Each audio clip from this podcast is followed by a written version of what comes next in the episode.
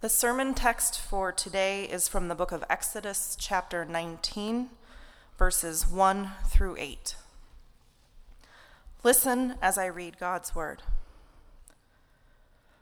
On the first day of the third month after the Israelites left Egypt, on that very day they came to the desert of Sinai. After they set out from Rephidim, they entered the desert of Sinai, and Israel camped there in the desert in front of the mountain. Then Moses went up to God, and the Lord called to him from the mountain and said, This is what you are to say to the descendants of Jacob, and what you are to tell the people of Israel. You yourselves have seen what I did to Egypt, and how I carried you on eagle's wings and brought you to myself. Now, if you obey me fully and keep my covenant, then out of all nations you will be my treasured possession. Although the whole earth is mine, you will be for me a kingdom of priests and a holy nation. These are the words you are to speak to the Israelites. So Moses went back and summoned the elders of the people and set before them all the words the Lord had commanded him to speak. The people all responded together we will do everything the Lord has said. So Moses brought their answer back to the Lord. Here ends the reading. Good morning. Let me invite you, if you have a Bible or a device that has a Bible on it, to get your eyes on the text this morning and open up to Exodus uh, chapter 19. That's what we just heard read. Thank you, Elise, for reading that so well. Uh, if I haven't met you, my name is Matt. I serve as uh, one of the pastors here at Elmwood. Let me get things rolling here on my Kindle. There we go. All right.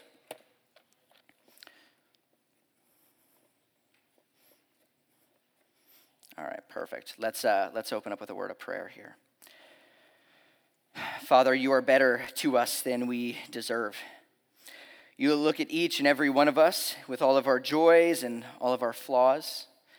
And Lord, you still love us. And Lord, in your grace, you have spoken to us by your word that we might know you and come into relationship with you through your Son. Holy Spirit, would you open our eyes to your word this morning? Lord, would you cause us to see Christ in all of his beauty? Would you point us to him with abundant clarity that we would be drawn in worship? Lord, we pray this all for your glory. It's in Christ's name we pray. And all God's people said, Amen. All right, well, as John had mentioned, today's uh, Pentecost Sunday. This is where we celebrate uh, the coming of the Holy Spirit uh, upon God's people following uh, Jesus' resurrection. And what's interesting is Pentecost actually corresponds to Israel's Feast of Weeks, uh, which celebrates the giving of the law. And as we look at today's text, and as we get into stuff a little bit more next week, we're going to see Israel finally getting to the point where God is about to give them the law in the story. So it's kind of sweet. We, we didn't actually plan it this way. I, I, I told John this week, and he's like, oh, it's actually Pentecost Sunday, where what we're looking at here actually connects to a later part in the Bible story, Pentecost, that the church worldwide uh, recognizes today. But so far, uh, we've been tracking with Israel's story going from Egypt all the way to Mount Sinai. Now, I don't think we've shown a picture of Mount Sinai yet. The, the location of Sinai is actually debatable, but this right here is a picture of the traditional site. So keep this uh, in mind as you're thinking about, okay, Israel finally has arrived here. This is kind of what you need to have in your mind as they're at the foot of the mountain. But we've been recalling that Israel, uh, God had called Israel and Moses to leave the superpower Egypt. And this is like an enormous task. If you know anything about Egypt and the ancient Near East during this time, this is a crazy thing. And yet, the point is, is that it wasn't meant to be done in Israel's own efforts. This was something that God was himself doing. And specifically over the sermon series, we've watched Israel journey out of Egypt as they make their way under God's provision into the wilderness towards this mountain. And now, in the story, after seven weeks of traveling in the wilderness, Israel has finally made it. Now, I want us to kind of feel the, the weight of this moment that they finally got here because this is a big deal. If you recall all the way back to Moses' call to lead Israel out of Egypt, God had told him, This is the sign that, that my promise is confirmed to you when you guys come to this mountain. And finally, they've left Egypt, they've seen the plagues, they've traveled seven weeks, and now they are here. And now, for the rest of Exodus, the rest of the book that we're going to cover, they're going to be at the foot of this mountain. They're not going to be going anywhere. The rest of the story is right here. And in their timeline, they're at the foot of this mountain for about the next year. Okay? So the story shifts from focusing on God's redeeming work for Israel as he leads them out of Egypt. And this should lead us now to the question now they're at the foot of the mountain. Okay, now what? Now, what is the story about? Now, what is going to happen? What's the purpose of what's going on here? And that's a good question because God has been preparing them in the wilderness for this moment, where He's been showing them they need to be constantly dependent upon Him. It's Him who is the initiator of everything that they need. And practically, it's been a little bit of a mixed bag, right? So sometimes they do follow Him, and things go surprisingly well. Some miraculous things happen. We talked about them defeating the Amalekites, but sometimes they rebel against God and things end up in turmoil. But I want to read the text just one more time. Now that kind of we have a little bit of a context, I want you to imagine them finally arriving at this mountain and the weight of what it feels like. I was counting how many weeks we've been in our Exodus sermon series, and I believe it's about 12. I think this is the 12th sermon. So we've been coming and going on Sundays, hearing this story about what happened in the Exodus to the Israelites. But imagine for the majority of those weeks, these Israelites have been trying to survive, and they finally made it. So consider the weight of what's happening. Let me read this one more time 19, 1 through 8. So it's on the first day of the third month after the Israelites came out of Egypt. On that very day, they came to the desert of Sinai. And after they set out from Rephidim, they entered the desert of Sinai, and Israel camped there in the desert in front of the mountain. Then Moses went up to God, and the Lord called to him from the mountain and said, This is what you are to say to the descendants of Jacob, and what you are to tell the people of Israel.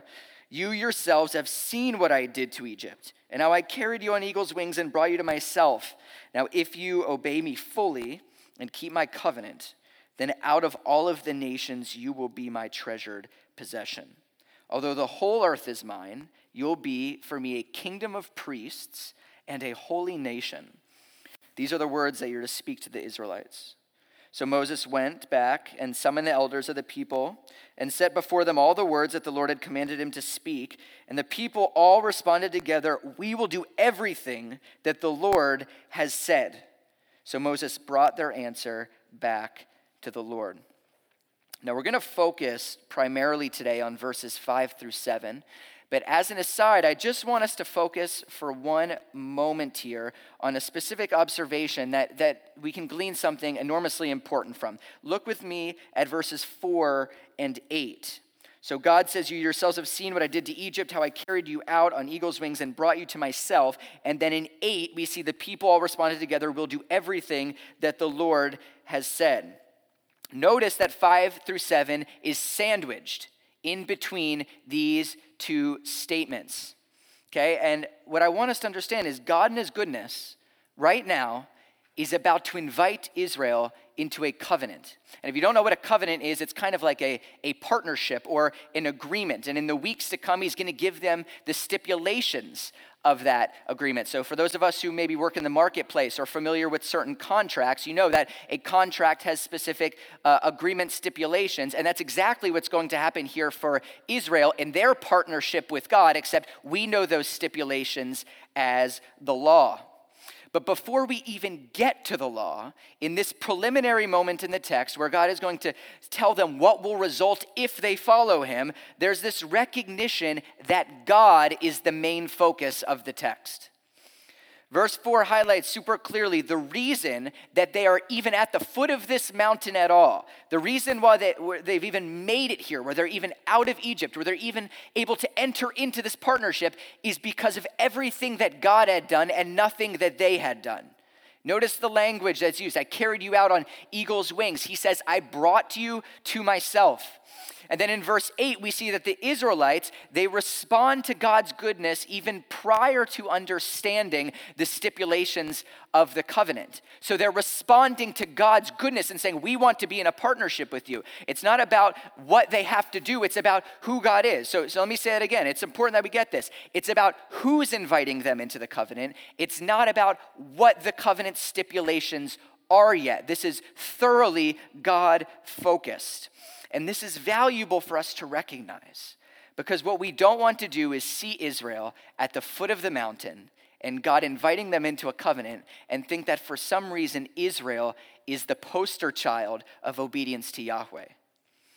But I also want us, on the other hand, to see that despite the fact that Israel has some pretty severe flaws that we'll touch on momentarily here, what we see is that if they obey God, consider what he says he's going to do with them. It's pretty profound. I think it has implications for us as well. So, verses 5 and 6, God says, If you obey me fully and keep my covenant, then out of all of the nations, you'll be my treasured possession.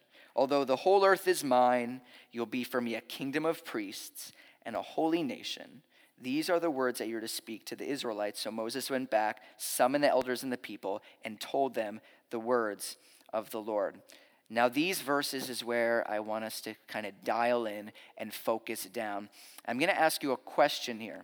Notice with me in verse 5 it says, If you obey me fully and keep my commandments, then, then out of all of the nations you will be a treasured possession. So there's the if, and then there's the then. Okay, when you see an if and a then in the biblical text, what does that mean about the statement? Thanks, Tyler. Good for you, man. There you go. Right. Okay. So it means that the statement and the covenant is conditional. It's meaning that if they obey God, this will be the result. But if Israel continues to walk in rejection to Yahweh, then they will not get these benefits that He's named out for them. Now, that's not saying that God's purposes won't be fulfilled, because they still will be, but Israel won't fully live into their call at the end of the day. When we talked about the uh, Sermon on the Mount a, a little bit back, we were talking about Jesus offering the abundant life to His people. This is exactly what is happening here for Israel. God is offering to them the abundant life that He has for them if they will obey him. So that's one of the questions we're left with as we continue in the storyline. Okay, is Israel going to live into their call? But the focus of the text here is not on if Israel rejects Yahweh, but if they obey him. So we're going to stick to that and we're going to highlight that. And the text give us, gives us three things that will be the result of Israel's obedience to God in this covenant. It says, if they obey him, they'll be a treasured possession, a kingdom of priests, and a holy nation. If we're going to look at these in categories or practically, it's as if they obey him that there will be a change in their identity, a change in their lifestyle, and a change in their role or how they fit into the mission of God. So we're going to break these down one at a time here. First one is he says they will be a treasured possession. So if they obey him, that there's going to be a change in their identity. Now, this means that Israel as a nation is going to be the personal property of their king Yahweh. Let me show you a passage from First Chronicles here, 29 3. It says, Besides, in my devotion to the temple of my God, I now give my personal treasures. So that, that phrase right there is the same language of treasured possession, okay, of gold and silver for the temple of my God over and over, everything I've provided for this holy temple. So the idea is that this is a king talking about his private personal property. And in this text that we're reading, Yahweh, the king of Israel, is saying, You as a nation are my personal property. Not because of anything inherently valuable in them, but because of his graciously choosing them amongst a group of broken nations. Now, this gets even more interesting, though, when we consider this in kind of the ancient Near Eastern context. Because what you would find in other ancient Near Eastern writings is that a king would be the treasured possession of his God meaning that the king would be specially valued and blessed and protected by his God. But what's radical is that as Yahweh invites Israel into this relationship with himself, it's not only applied to the king or the leader, but he says the entire nation is going to be my treasured possession. So, this is God's way of saying it's not just you, Moses, it's not just you, specific leader, who's under my special provision and, and care, but every single one of you, Israelites, is particularly special to me. And I care about you, and I will provide for you if you come and follow me. In other words, he's saying to every one of them, You now belong to me through this covenant. He gives them the lens through which they're supposed to see themselves, and they will then respond in relation to Him, which leads to the next benefit of obedience to the covenant. It's that they will be a holy nation. So he gives them a change of identity if they come into this covenant. He also gives them a change in lifestyle. So they're going to be a holy nation. Okay, I want to take a moment just uh, for a second to talk about the idea of, of uh, holiness for a second because I think that's a word that's still kind of used in, in our day and in our age, uh, specifically in, in church circles. But I think that we also might have a variety of ideas about what it looks like uh, to practically live out holiness. So, we're going to talk about what it looks like biblically, theoretically, and then what it looks like biblically from a practical standpoint, okay? So, when we talk about holiness, the Hebrew word for holy is kadosh. Everyone say kadosh. Great. So, what it means for God to be kadosh is it's a specific characteristic that regards him being different. It regards him being something other than his creation. So, what it means is that the tree that's outside of Elmwood is not part of God.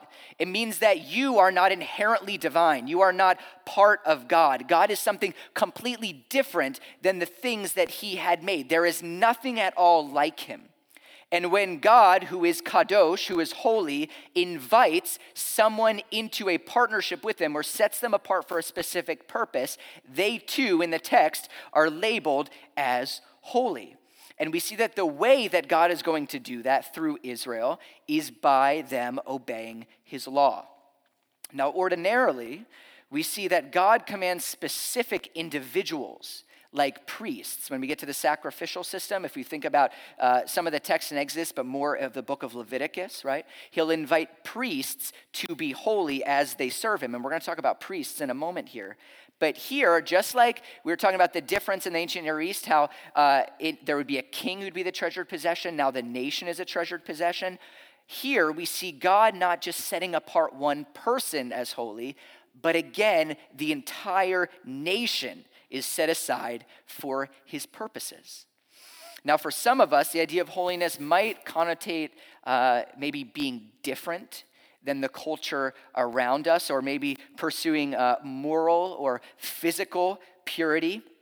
Maybe you think of holiness in terms of the cultural divide that exists. Some of us might be familiar with the language of the sacred and the secular divide. And I think all of those are kind of valid expressions on some level that are layered in there around the idea of holiness. However, holiness throughout the scriptures is ultimately not the result of how God's people relate to the world. Okay, so it doesn't primarily have to do with me as, as, one of God's people, how I interact with the world. It's primarily about how God's people relate to Him, which results in everything else they do.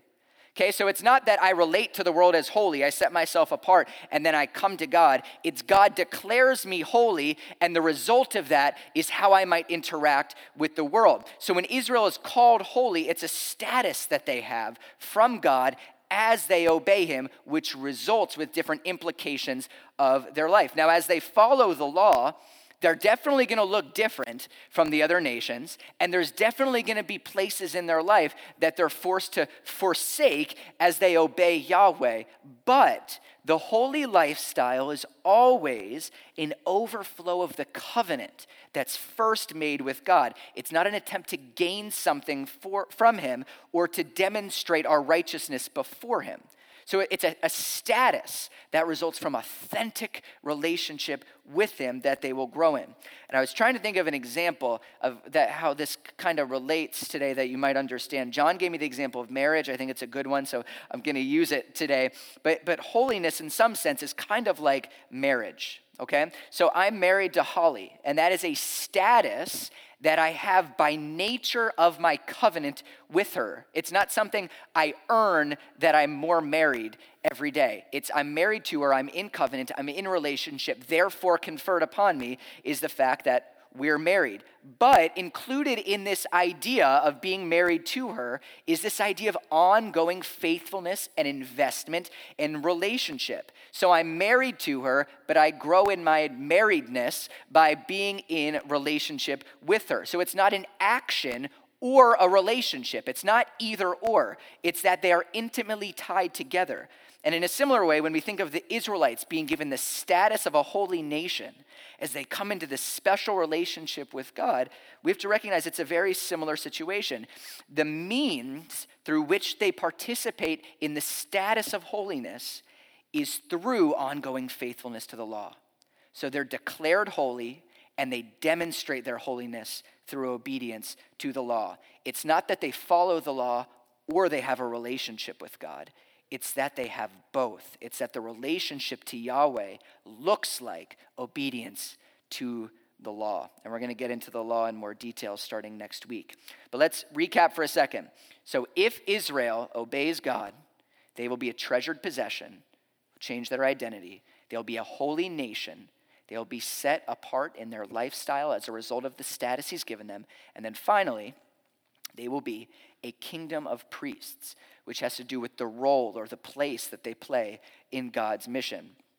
Now, there's two words uh, that are worth considering, obviously, in this description uh, it's kingdom and it's priests. And both of them are kind of dripping with meaning from what we've already seen previously in the scriptures. So the idea of kingdom should echo back to the very beginning of Genesis, where God says to humans that they are to be fruitful and multiply, that they are to subdue and have dominion over the creation. Now, this is rulership language. Okay, this is you are stepping into kingship language. And so, what's being said in Genesis is that there's a, a partnership with God in ruling over the creation that He made as they steward the creation that He made. Now, in tandem with this is priestly language, kingdom of priests, which has connotations of, of mediation. Because in the ancient world, what the priest would do is he would be the one who would go between the people and their God. Okay, he would be that mediator. And now, this idea of, of mediation is not just being applied to one priest, but to the whole nation again. So, what's being said is Israel is going to be the go between God and the rest of the nations. So, this is just full of Genesis illustrations here. But notice how all of these descriptions tie together to create just one holistic life for the people of Israel that is different than what they knew before, but is completely submitted to God, right? He's going to give them a new identity, which is going to result in a new type of life for them, which, as they do that, will create a certain role as they participate with Him in this covenant. Now, so what does this mean for Israel? Big picture. What, what is God trying to paint for them? And I think it's this it means that as Israel, God's treasured and valued possession, as they obey the law, if they obey the law, which is going to set them apart as holy and special to Him, they will not just exist for themselves. But the goal is that they will point the rest of the world to Yahweh, which will bless them as well. So the plan is that as Israel obeyed Yahweh, the rest of the world will say, Man, that God that they're serving, he really knows what he's talking about. He, he really knows how to provide for his people. He's really faithful to the partnership that he invited them into. I want to follow that God too. Okay, they are, they are a demonstration of God's goodness. If you're familiar with the book of Genesis, uh, then this should kind of ring with Genesis 12, 1 through 3, where God says to Abraham, The Lord had said to Abram, Go from your country, uh, your people, and your father's house to the land I'll show you. I'll make you into a great nation, and I'll bless you, and I'll make your name great. And you'll be a blessing. I'll bless those who bless you, and whoever curses you, I'll curse, and all the peoples on earth will be blessed through you. So I want you to just notice uh, a couple of things. The highlights are a little wonky on there, but Abraham is blessed so that, look at the bottom of God's promise, all the peoples on earth will be blessed through you. Okay, so what's happening here in the text is this God is saying, Israel, you are the descendants of Abraham. You are this people that I'm going to make you into. And as you come into covenant with me, Israel, you are the means through which that comes to fulfillment. You are the means through which my plans come true. This is a significant moment. That's why I want you to feel the weight of what happens when they show up at the foot of the mountain and God invites them into this. But the question that probably stands for some of us is, is how do we fit into this? How do we fit into what we're seeing happen to Israel here? Because that's exciting for Israel, but what impact does that have on any of us? How does that impact our lives? And what we find is that the place that it impacts with our lives is when we continue to follow Israel through the story. And we're going to do this in, in more detail in the weeks to come. But, but here's the spoiler alert we find that despite God's faithfulness to Israel over and over again, they do not live into this call like they could have. That conditional nature of the covenant, if they obey him, then they will be these things. The problem is that they don't obey him. And so they forfeit much of what God wanted to give to them. So the result is is they don't experience the abundant life that God wanted to give them in that devoted relationship. And practically in Israel's life, it looks like turmoil, looks like strife. Eventually, it looks like civil war as Israel divides. It goes into these whole depths of brokenness.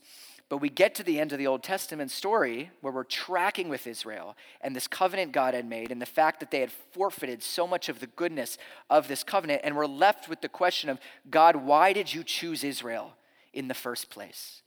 Why? Why these people, of all of the people, the people who you, who you called stubborn, right? He calls them hard of heart. They're, he calls them a stiff necked people. Why did he choose them? And as the Old Testament prophets start to talk about, there's still more to come. We're left wondering, God, what are you going to do to make all this right? It appears that God's people had failed in their mission, but did they really? What are you going to do, God? How are you going to bring the other nations in to a restored relationship if the specific people that you called holy can't even be in a restored relationship? What are you going to do?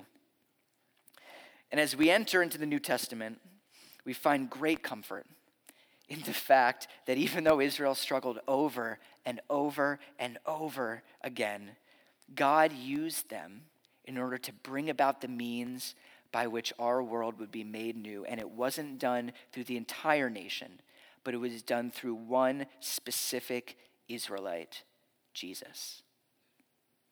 You see, as I alluded to, Israel is really screwed up.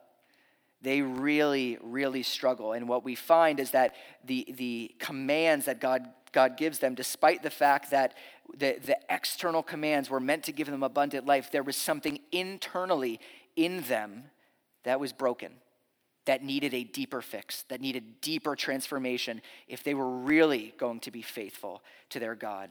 We've seen time and time again in Exodus how they complain when they don't get what they want. We see that they push back on Moses and his leadership. We even see later in the story that they're going to continue, even after God's going to ask them in the Ten Commandments do not worship other gods. They're going to persist in doing it. Here's Joshua 24 14. This is after they get to the promised land. Now fear the Lord and serve him with all, all faithfulness. Throw away the gods your ancestors worship beyond the Euphrates River and in Egypt and serve the Lord. So they're in the promised land, about to go in and conquer it, and Joshua still has to tell them, put away the gods. Stop worshiping things that can never satisfy you. They are severely compromised. And yet, as we enter into the New Testament, we find that just as God is going to come down and dwell on the mountain to be with his people, God again took on flesh to dwell with his people in the person of Jesus. We see that Jesus came to fulfill not just everything that Israel failed to be, but everything that we would fail to be as well. Because it's not just Israel who has rebelled against their Creator. And as we look upon Israel, we're reminded that it has nothing to do inherently with them. It has everything to do with the riches of God's mercy. And as we look at our own lives, as we look at our weaknesses and our temptations, the ways that we fail over and over again, the way that we fall short, as we look at the brokenness of our world and we realize that we need a Savior, we need something different, as we see glimpses of Israel in ourselves, the Bible tells us that the riches of God's mercy are not just available to Jew, Gentile, to all people in Christ. It is freely available to us now that Jesus has come. The Bible says that for all who turn from their sin, we call this repentance, and trust in Christ, the God man, the perfect Israelite, the Israelite that fulfilled what Israel could not do, we come into a new covenant where the only condition of that covenant is faith. That we would trust in this God man who did what we could not do for ourselves. And in him we receive his perfect righteousness, a perfect righteousness that only God himself could fulfill. And it's given to us in undeserving people. And the result of this is profound. The result is that we're restored in relationship to God, and therefore we inherit eternal life. That abundant life that God was wanting to give to Israel, that they forfeited through their disobedience, when we trust in Christ and follow Him, we too inherit the abundant life that God has for us. And as the Apostle Peter will, will later affirm, he applies this title of, of holy nation, a royal priesthood, not just to a bunch of Jewish believers in Jesus, but to the entire church, to all of us, that in Christ we pick up the baton of this mission that Israel was initially set out on as a holy priestly people, as we mediate, as we go out and represent Jesus to a world that desperately needs him, as we call them to repent and follow him. Now, as we come to take communion as in response to the gospel and as we worship in response to what Jesus has done, I want to encourage you to consider a few things, and it's going to follow the kind of line uh, of reasoning that God gave to Israel the identity, the lifestyle, and the role. Here it is. Number one, is your identity truly grounded in Christ? Is he the reason why you do what you do? Is he the starting place and the end of why you do everything about your life? Does he inform everything about you? Because the Bible is clear if our identity is not grounded in Jesus, then the fruit of our life is going to continue to be brokenness and a lack of satisfaction. We are going to ground ourselves in something or someone else. It's not if we will worship something, right? It's what will we worship? And if we're not worshiping Jesus, then we're not going to find the results of the abundant life that God truly has for us. One way that you maybe can discern if your identity is truly grounded in Christ is asking, what am I thinking on the most? What am I dwelling on the most? What am I most concerned about in my day to day life? Who am I trying to please the most? If it's someone or something other than Jesus, then maybe your identity is grounded somewhere else. Number two, is your lifestyle congruent with an identity grounded in Christ? In Christ, as I said, we pick up that baton of the mission that Israel was initially set out on. We are made the holy people of God, but, but just like Israel, we are declared holy as we're made righteous in Christ, but how is that played out? Through obedience to God Himself, right? We don't want to be incongruent. We don't want to uh, not practice what we preach, in other words, right? So I want to encourage you to consider the ways that you are growing in holiness, ways that you, you might be doing this really well, but maybe ways that you might need to recalibrate or, or turn back to God or pick up certain practices of spiritual formation that, that help you to grow in holiness as you are faithful to Christ. And number three, uh, are you living into your new role as, as a priest of God to the world. Now, some of us, particularly maybe from a Catholic background, have, have connotations of, of priest in our mind. But all I mean when I'm talking about priest is are you representing Christ to our world with a winsome boldness? And how are you doing that? Are you going to your neighbors on behalf of Christ and sharing about him? And then are you going to God Himself in the name of Christ and praying for them? Okay, are you being the go between between God and your neighbors? How are you representing Him well?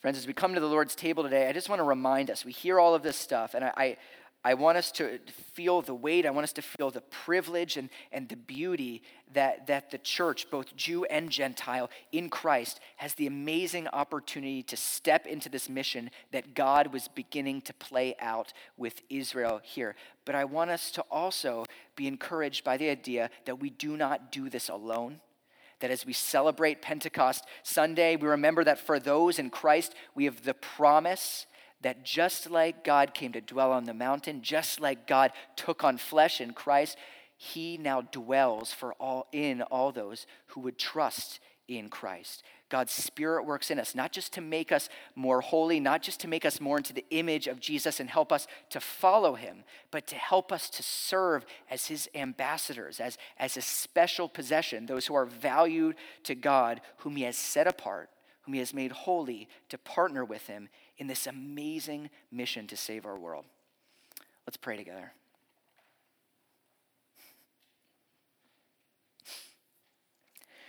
Merciful God, we confess that we have sinned against you in thought and in word and in deed, by the things that we've done and by the things that we have left undone.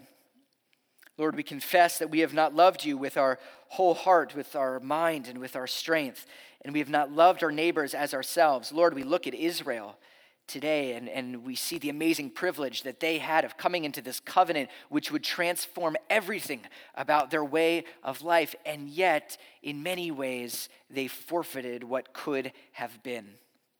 Lord, we do not want to be like that. And yet, as we look at Israel, we recognize that oftentimes we are exactly like that.